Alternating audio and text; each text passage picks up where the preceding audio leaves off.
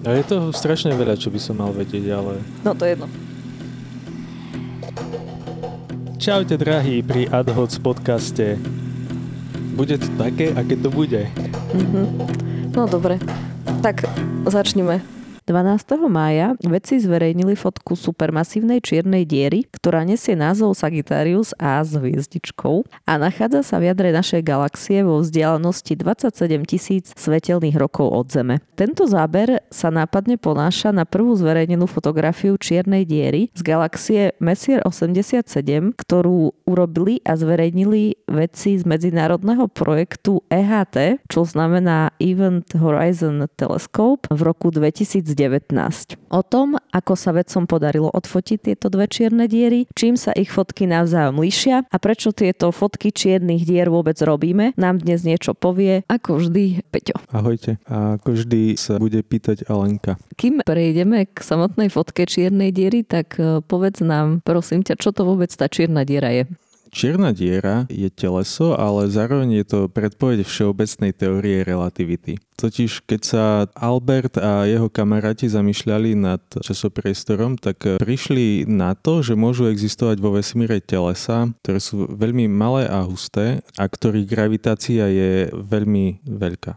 A je to preto, to tak, lebo vo veľmi malom priestore je sústredená veľká hmotnosť a tie gravitačné zákony fungujú takýmto zvláštnym, ani nie že zvláštnym spôsobom, to je taký normálny spôsob pre vesmír, že gravitačná sila závisí od hmotnosti telesa, ale zároveň aj jak sme ďaleko od tohto telesa. Máme za to, že čierne diery vznikajú tak, že z hviezd, ktoré skončí im životnosť a tlak toho žiarenia, ktoré vzniká pri reakciách, prestane, vtedy sa začnú rúcať do seba a sa to stlačí na taký strašne malý polomer až bod a tak vznikne čierna diera. No a čierna je preto, lebo tá veľká gravitácia spôsobuje to, teda čo spôsobuje gravitácia. Gravitácia spôsobuje to, že keď sa chceme odlepiť od Zeme a ísť tak kde ďaleko do vesmíru, tak musíme nabrať rýchlosť zhruba 11 km za sekundu. A to sme Zem, čo má neviem koľko triliónov kilogramov. No ale keď máme čiernu dieru, keď to jadro z umierajúcej hviezdy má hmotnosť 2,3 slnka a sa spučí do tohto malého objektu, no tak tam potom zistíme, nám to vyjde z gravitačných zákonov, že na to, že by sme z toho objektu odišli, potrebujeme nabrať rýchlosť, ktorá je vyššia ako rýchlosť svetla. A z toho teda vyplynie ten názor čierna diera, že od nej neunikne ani svetlo, respektíve z nej. A keď Albert Einstein spočítal, že môžu existovať takéto objekty, tak jeho kolega Schwarzschild spočítal, že jak ďaleko od tohto jedného bodu, kde je vlastne všetka tá hmota stlačená a nazývame ho singularita, je taká silná gravitácia, že odtiaľ neunikne ani svetlo a tento polomer potom nazývame Schwarzschildov polomer. Pre Zem je spočítané, že Schwarzschildov polomer by musel byť 9 mm.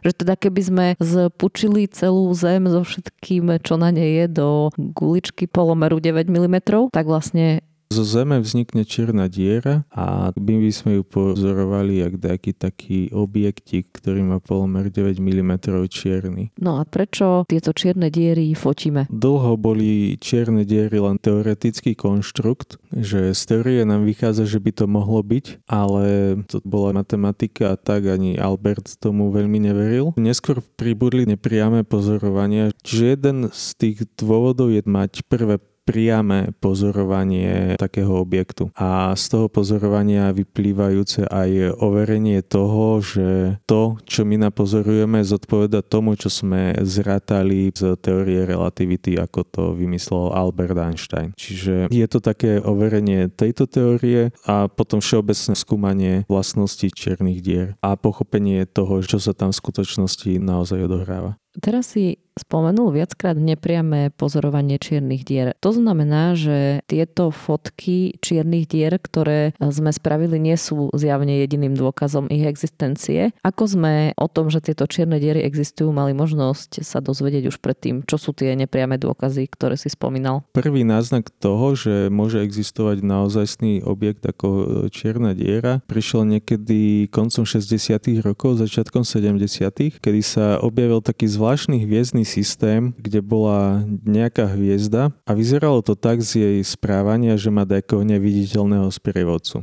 z jej pohybov a podobne. A popri tom sa pri tej hviezde našiel silný zdroj rádiového signálu, konkrétne tuto bolo rengenové žiarenie, ktoré nebolo možné spojiť so žiadnym svietiacím objektom. To bol zdroj v súhvezdí Labuť a to sa považuje teda za prvý dôkaz existencie čiernych dier hviezdnych veľkostí.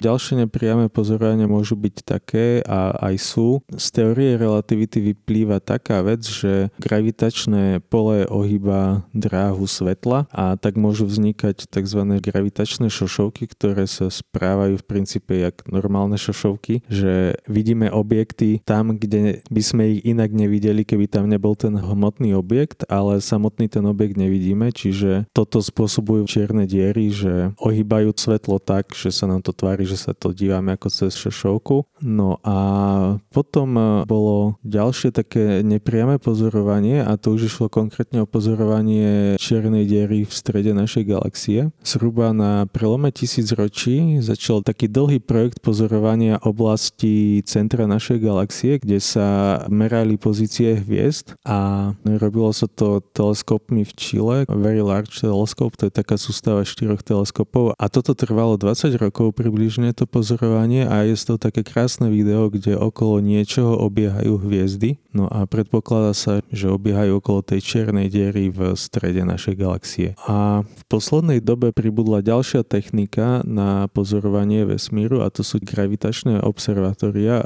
ktoré sledujú gravitačné vlny a najznámejšie sú LIGO v USA a ešte je tam ich pár v Taliansku, jeden teraz spúšťajú jeden v Japonsku. Nuž a to je ďalší projekt, ktorý sleduje gravitačné vlny. To je zase efekt z teórie relativity, ktorý hovorí o tom, že pohybujúci sa hmotný objekt vysiela nejaké vlny gravitačné a spôsobuje ohýbanie časopriestoru a kadečo a toto dokážu tie observatória zachytiť a v 2017 bolo prezentované prvé pozorovanie spojenia čiernych dier dvoch, čiže ďalšie nepriame pozorovanie boli pomerne nedávno práve cez tie gravitačné vlny. A vieš nám povedať, ako konkrétne pozorujú gravitačné gravitačné vlny v tom detektore LIGO? Tie vlny by mali urobiť to, že trochu pozmenia rozmer priestoru. Tam sú také dva kolme tunely a ten detektor pozostáva z dvoch kolmých lúčov laserových a veľmi presne sa tam merá vzdialenosť. Čiže keď prešla tá vlna cez Zem, tak jeden lúč sa skrátil, druhý sa predlžil. Z toho vznikol nejaký záchvev, to sme odmerali, ale o Ligu si možno ešte takedy povieme. Teraz po nejakých úpravách Ligo opätovne začína svoju prácu alebo teda spúšťa ďalší projekt, tak keď budú nejaké zaujímavé výsledky, tak môžeme sa potom k tomu vrátiť. Ale späť k fotke čiernej diery. Ako je možné zachytiť teda fotku čiernej diery, keď e, čierna diera, ako si povedal, nevyžaruje žiadne svetlo a je v podstate neviditeľná? Čierna diera nevyžaruje svetlo, ale keďže okolo čiernej diery prechádza nejaké svetlo, tak my môžeme zachytiť to svetlo, ktoré existuje okolo čiernej diery. My nevidíme čiernu dieru priamo, vidíme jej tieň, vidíme jej fotónový prstenec. Teda je to svetlo, ktoré sa zachytilo v tom gravitačnom poli a začalo obiehať okolo čiernej diery a bude tam obiehať dovtedy, pokiaľ nevymíňa toľko energie, že spadne do tej čiernej diery alebo kým to dačo necukne a odletí to k nám. Čiže to, čo vidíme na tej v úvodzovkách fotke je žiariaca hmota, to žiariace svetlo, ktoré obieha okolo čiernej diery. V podstate tak isto a takým istým princípom, ako planety obiehajú okolo Slnka. V princípe, aj keď je tam aj nejaká hmota okolo toho, tak pri tých rýchlostiach, aké musí dosiahnuť, aby sa to udržalo na stabilnej obežnej dráhe okolo čiernej diery, tak sa zohrieva na obrovské teploty a tie obrovské teploty spôsobujú to, že tá hmota žiari. To je vlastne prípad toho rádiového zdroja v Labuti Cygnus X1. Túto fotku čiernej diery, ale aj tú predchádzajúcu v galaxii M87 odfotilo zo skupenie alebo taký projekt e, Event Horizon Telescope. Čo to je za projekt a ako sa im to podarilo? Event Horizon Telescope to je medzinárodná spolupráca radioteleskopov, observatórií a akože ďalších vedcov, ktorá sa začala čertať myslím, že ešte niekedy v prvej dekáde catch ചെയ്ത് tohto storočia. Prvé skúšovné pozorovania boli okolo roku 2006, ktorí si dali za cieľ priniesť prvé priame pozorovanie čiernej diery. A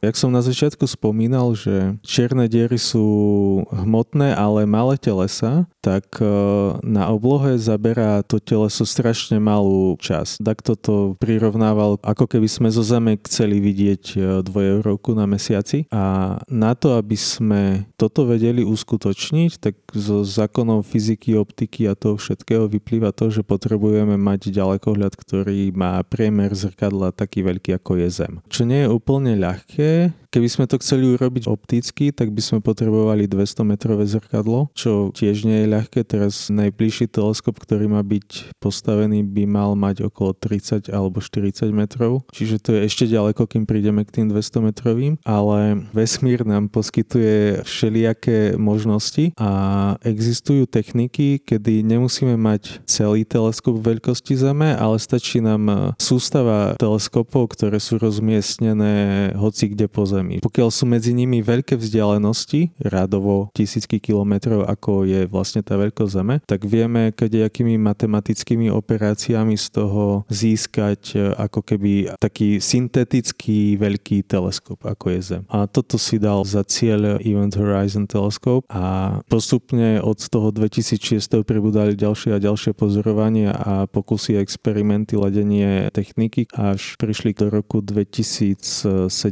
keď kedy mali pozorovaciu kampaň, v ktorej bolo 8 teleskopov zapojených po svete. A to sú vlastne tie dáta, ktoré sme videli zverejnené jednak v roku 2019 ako vôbec prvé pozorovanie priame čiernej diery a teraz pozorovanie čiernej diery v strede našej galaxie. A oni pozorovali len tieto dve čierne diery alebo môžeme čakať o pár rokov, že sa zjavia ďalšie dáta z toho pozorovania z roku 2017?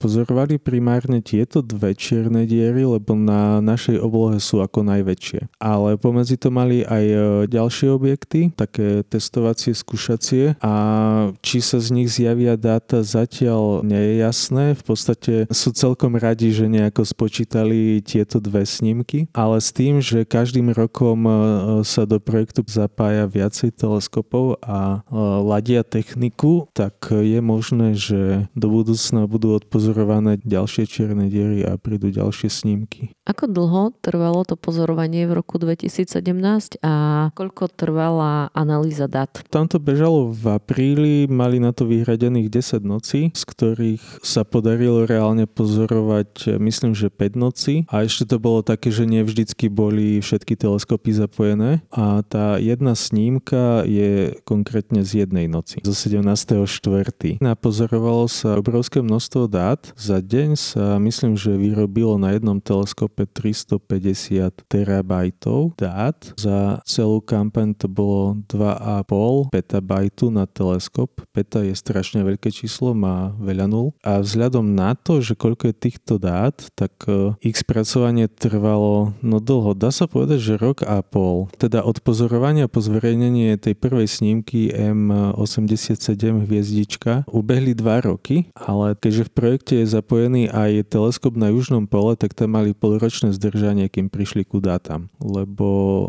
keďže je tých dát veľa, tak ich posielanie cez internet by trvalo roky. Takže ich museli poslať fyzicky s harddiskmi a na tom južnom pole oni to pozorovali cez polárnu zimu, takže vtedy sa tam nelieta Takže museli počkať do polárneho leta, kedy sa dáta odoslali lietadlom k nám? Áno, presne tak. Tie dáta sa e, rozdelili, myslím, že to bol e, v Nemecku Max Planck Institute for Astronomy a ešte do MIT v USA. Oni si ich podelili a super počítače ich spracovávali a takéto pozorovanie doteraz nebolo robené. Tento druh pozorovania, ktorý bol použitý, si vyžaduje to, že keď tam bolo zapojených 8 teleskopov, tak bolo treba zobrať dáta dáta z každého, ich spárovať a v podstate spracovať dáta pre páry teleskopov. Čiže obrovské množstvo výpočtov tam bolo, ktoré bolo treba vykonať a zároveň vývoja softvéru a kade čo, čo ich mohlo prekvapiť a podobne. Takže trvalo to dosť dlho. Vlastne od toho 2017.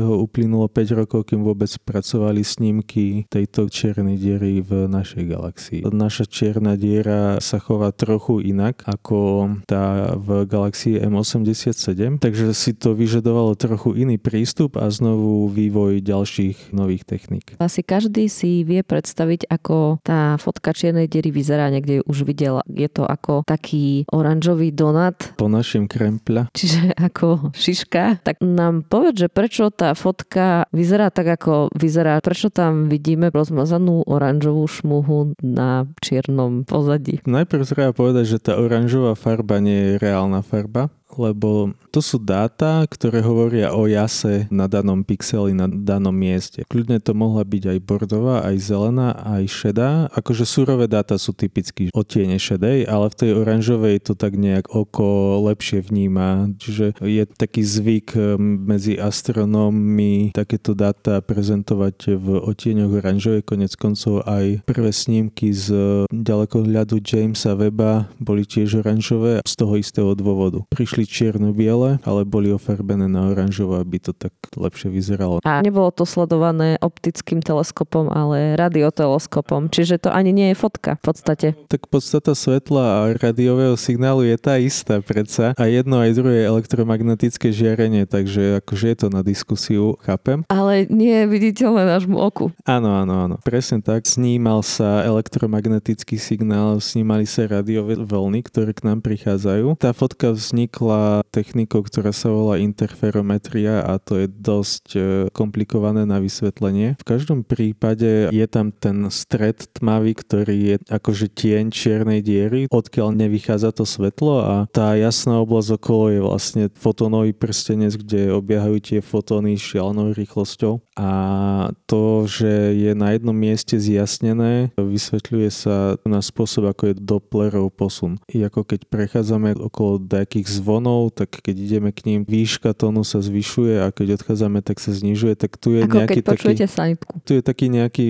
podobný efekt len so svetlom, takže to sa takto vysvetľovalo pri tej M87. Tie zjasnenia pri našej čiernej diere, dočítal som sa, že vedci im až tak neveria, lebo vychádzajú na miesta, kde na Zemi bolo umiestnených eh, viacej teleskopov pri sebe, čiže v týchto miestach mal tento virtuálny teleskop takú väčšiu citlivosť takže toto bude ešte obsahom ďalšieho bádania. Rozdiel bol v tom, že fotka našej čiernej diely mala ako keby také tri jasnejšie miesta oproti tej fotke z roku 2019 z galaxie M87. Iné vysvetlenie by bolo to, že aj keď na oblohe sú tie čierne diery rovnako veľké približne, rozdiel je ten, že tá čierna diera v M87 je tisíc až 2000 násobne ťažšia a väčšia a toto má za dôsledok ten, že tá hmota, tie fotóny obiehajú okolo tej čiernej diery pomerne dlho. Čiže kým urobia jeden obeh, tak to trvá niekoľko dní. Čiže keď to fotili 5 dní, mali ešte relatívne statický obraz, kdežto tá čierna diera v strede našej galaxie je malá a z toho vyplýva to, že tá hmota obieha okolo nej o mnoho rýchlejšie. Tu trvá jeden obeh radovo v hodinách a keďže pozorovalo sa celý deň, tak e, je to také ako fotka s dlhou expozíciou, že je to rozmazané a človek tam môže byť na troch miestach, lebo tak sa tam zobrazil. Čiže toto je ďalšie vysvetlenie, prečo sú tam tie zjasnenia hoci kde. To je akože veľmi dynamické prostredie tam, takže sa to zmenilo za tú krátku dobu pozorovania. Ale akože tá ozajstná príčina bude predmetom ďalšieho bádania, kedy chcú v podstate zlepšiť rozlíšenie a sledovať to ďalej. Obe tie fotky čiernych dier dosť pripomínali obrázok čiernej diery z filmu Interstellar. Myslím, že v tom eh, obrázku vo filme Interstellar nebol nebol vôbec zohľadnený Dopplerov efekt. A keď Kip Thorne, ktorý v podstate pracoval pre režiséra pri tvorbe toho obrázku Čiernej diery, mu to navrhoval, tak režisér tuším povedal, že to už by bolo príliš veľa na naše pochopenie, keby sa tam všetko toto vyskytovalo. Ale jeden veľký rozdiel medzi tou filmovou Čiernou dierou a týmito obrázkami je ten, že tie fotky sú oveľa rozmazanejšie ako to, čo sme videli v tom filme. Prečo sú tie fotky takej zlej kvality? To je to, o čom som hovoril, že sú v pohybe a my exponujeme dlho. Ako keby som robil večer fotku a lietal tam so svetielkom a to by sa rozťahalo po celej snímke. Ako keby si robil dlhú expozíciu tej hej, fotky. Hej, hej, presne tak. No a ďalšia vec je ešte tá, že kým galaxia M87 je ďaleko a tá čierna diera v nej je veľká, tak e, akože medzi ňou a nami nie je až toľko materiálu, rôzneho plynu a prachu medzihviezdného, ako je medzi čiernou dierou v našej galaxii a nami. Kým príde to svetlo zo stredu galaxie k nám, tak sa to e, kade ako rozmaže. V podstate je to tak, ako keby to išlo cez našu atmosféru. Teda ide to okrem iného aj cez našu atmosféru, čo tiež prispieva ku takýmto efektom, že je to neostré. Napriek tomu, že je tá fotka rozmazaná, čo dôležité môžeme z nej vyčítať? Najdôležitejší poznatok bol ten, že to, čo predpovedá teória relativity, že ako by takýto obraz mal vyzerať, sa zhoduje celkom dobre s tým, čo sme nasnímali. Tá hlavná predpoveď bola o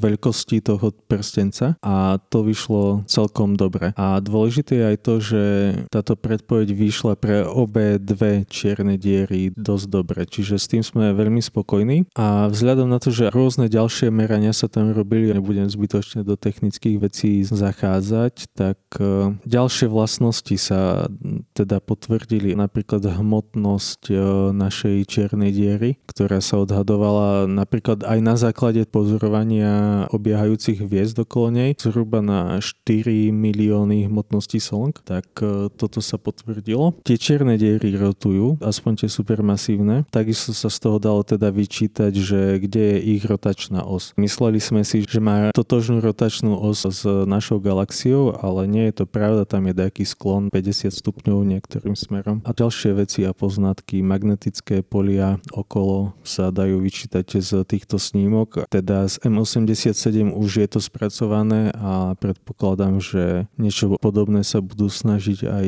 pri tejto čiernej diery. A keď som spomínal ten polomer, tak polomer toho tieňa čiernej diery našej je 12 miliónov kilometrov. Chystá sa Event Horizon teleskop fotiť ďalšie e, čierne diery, alebo nám stačili tieto dve a teraz sa bude pracovať len so, so zberanými dátami? No, nestačia nám, sme nenasytní. Čím viacej odsnímaných objektov, tým lepšie. Týmito dvoma sa začalo hlavne preto, lebo sú na oblohe najväčšie, ako už bolo spomenuté, ale každé ďalšie pozorovanie môže buď potvrdiť to predošlé, alebo ho vyvrátiť, takže z týchto dôvodov tento projekt pokračuje a zároveň myslím, že už toho roku aj prebehla jedna pozorovacia kampaň s tým, že už bolo do projektu pridaných 11 teleskopov oproti predošlým 8, takže tým, že bude viacej teleskopov, rozvinutejšia technika, už sú vyvinuté nejaké spracovateľské algoritmy. A s tým, že sa bude pozorovať na iných frekvenciách ako doteraz, tak e, tým sa ako keby otvorí možnosť e,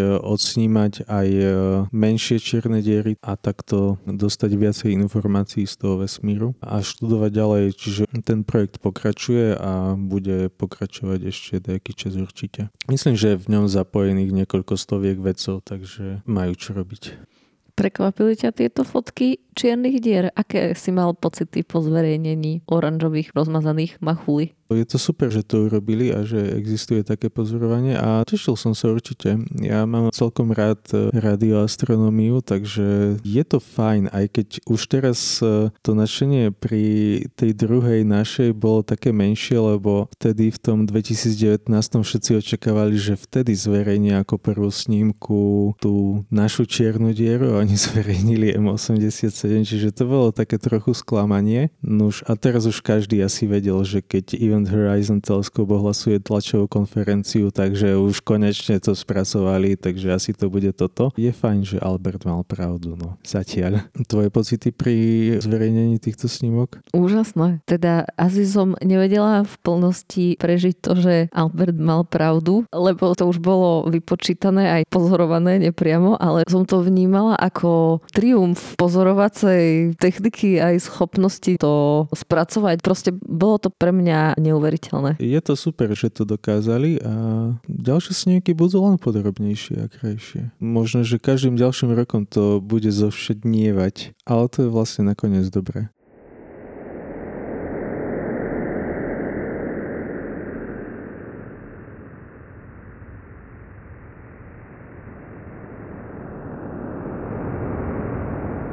Nás e, tento podcast celkom vyčerpal a dúfam, že tieto otázky a odpovede boli vyčerpávajúce aj pre poslucháčov a v prípade ďalších otázok môžete sa nám ozvať a možno vás dejako odmeníme. Alebo aj nie. Taká je už veda. Človek nikdy nevie, čo mu vyjde alebo nevíde. No ale za chvíľu nám výjdu prvé snímky, ktoré pošle ďalekohľad Jamesa Weba, tak e, my sa o krátku chvíľu budeme počuť zas a budeme sa rozprávať o nových obrázkoch z vesmíru. Ak ešte nebolo 12. júla, tak 12. júla je ten dátum, kedy prídu tie snímky na verejnosť, takže tešíme sa na to a bude podcast 8.1. No ja sa neviem dočkať.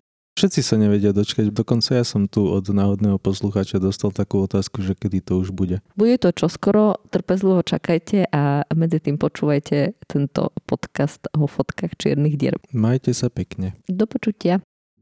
Toto bol podcast občianskeho združenia Kandeláber. Viac o nás nájdete na www.kandelaber.sk.